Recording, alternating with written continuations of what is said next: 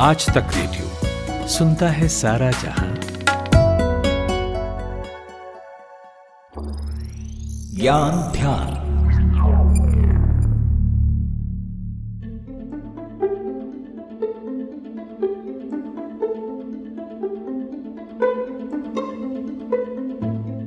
शरारत करना किसे अच्छा नहीं लगता? सबको मज़ा आता ही है। बचपन में तो हर कोई शरारती होता ही है। लेकिन तारीख अगर एक अप्रैल की हो तो भाई फिर तो आज के दिन हर शख्स को अपने प्रियजनों के साथ शरारत कर खूब मज़ा लेना ही होता है।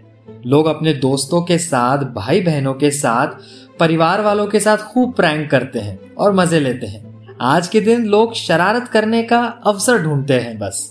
फिर चाहे वो मैसेज भेज कर हो या किसी भी तरह का प्रैंक हो, बस कुछ ऐसा करना है कि मज़ा आ जाए, खूब हँसी मज़ाक उड़े।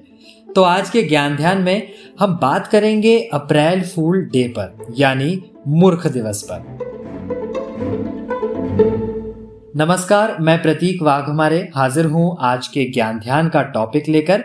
आज अप्रैल का महीना शुरू हो गया है और आज, यानी एक अप्रैल को विश्व भर में अप्रैल फूल डे, यानी मूर्ख दिवस के रूप में मनाया जाता है।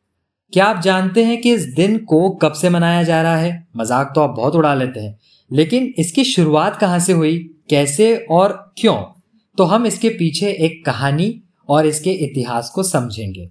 अब इसके पीछे की जो कहानी है, वो प्रचलित तो काफ़ी है, लेकिन इसके कोई पुख्ता प्रमाण नहीं है।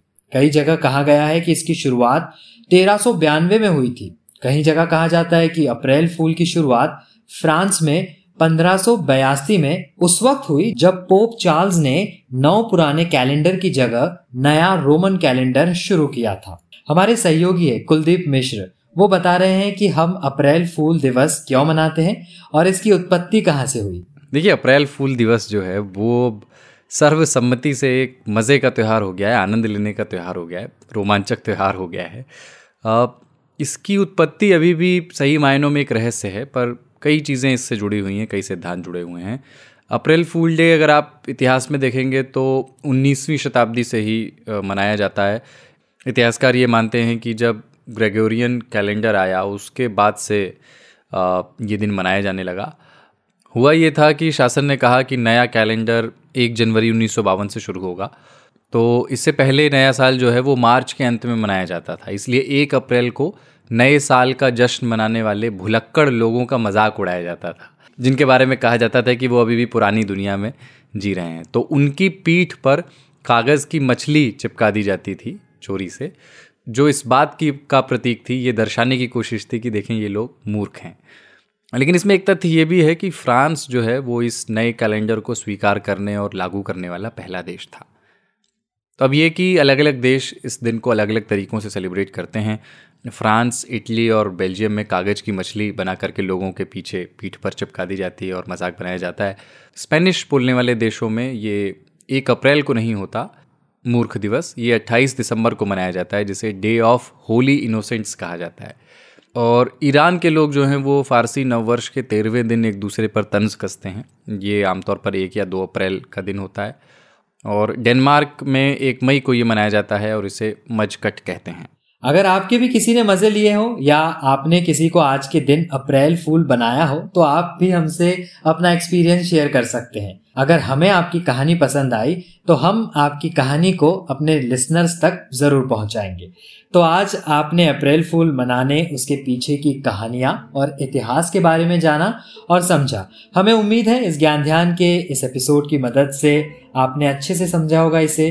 किसी और विषय पर आप चाहते हो कि ज्ञान ध्यान हो तो आप हमें ज़रूर लिखिए। हमारा ईमेल पता है रेडियो एट आज तक डॉट कॉम इसके अलावा आप हमसे कुछ कहना चाहते हो, कोई सलाह हो, सुझाव हो या शिकायत हो तो रेडियो एट आज तक डॉट कॉम पर ज़रूर लिखिए। हम उसे ज़रूर पढ़ेंगे।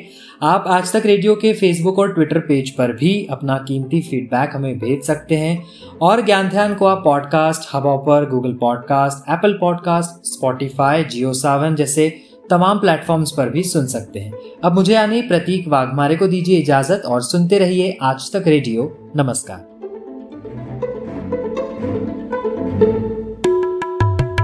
दुनिया की किसी भी पुलिस, श्रेष्ठतम पुलिस स्कॉटलैंड यार्ड को भी इस बात का अधिकार देने के खिलाफ हूँ कि वो शक की बिना पे किसी को उठा लें, अंदर कर दें, उसकी बेल नहीं होने दें। आप अखबार खोलिए गाहे बगाहे आपको खबर मिल जाएगी डकैती की योजना बनाते चार धरे। अरे डकैती करते हुए धरो डकैती के बाद धरो। योजना बनाते हुए चार धरे? ये होना ही चाहिए कि नोटबंदी की योजना बनाते हुए योजना आयोग के चार धरे। मुझे लगता है कि बनारस शहर की खूबी से पहले बनारस खुद एक खूबी है। बनारस एक स्टेट ऑफ़ माइंड है। एक मन स्थिति है जिसे बनारस कहते हैं। वो उन्मत्तता कि जहाँ पे आप अपने रिक्शे वाले को और अपने अध्यापक को दोनों को बराबर कॉन्फिडेंस के साथ में गुरु बुलाते हैं। तो वो बस एक अंदाज़ा देने के लिए वो गाता है कि ये है बनारस बना हुआ रस है सब रस का रस इसमें मिला है। अच्छा देखिए उसमें काफिया वो सब नहीं है लेकिन अपने आप ही उसमें रस आता है। उसका दर्द जो है वो ऐसे है।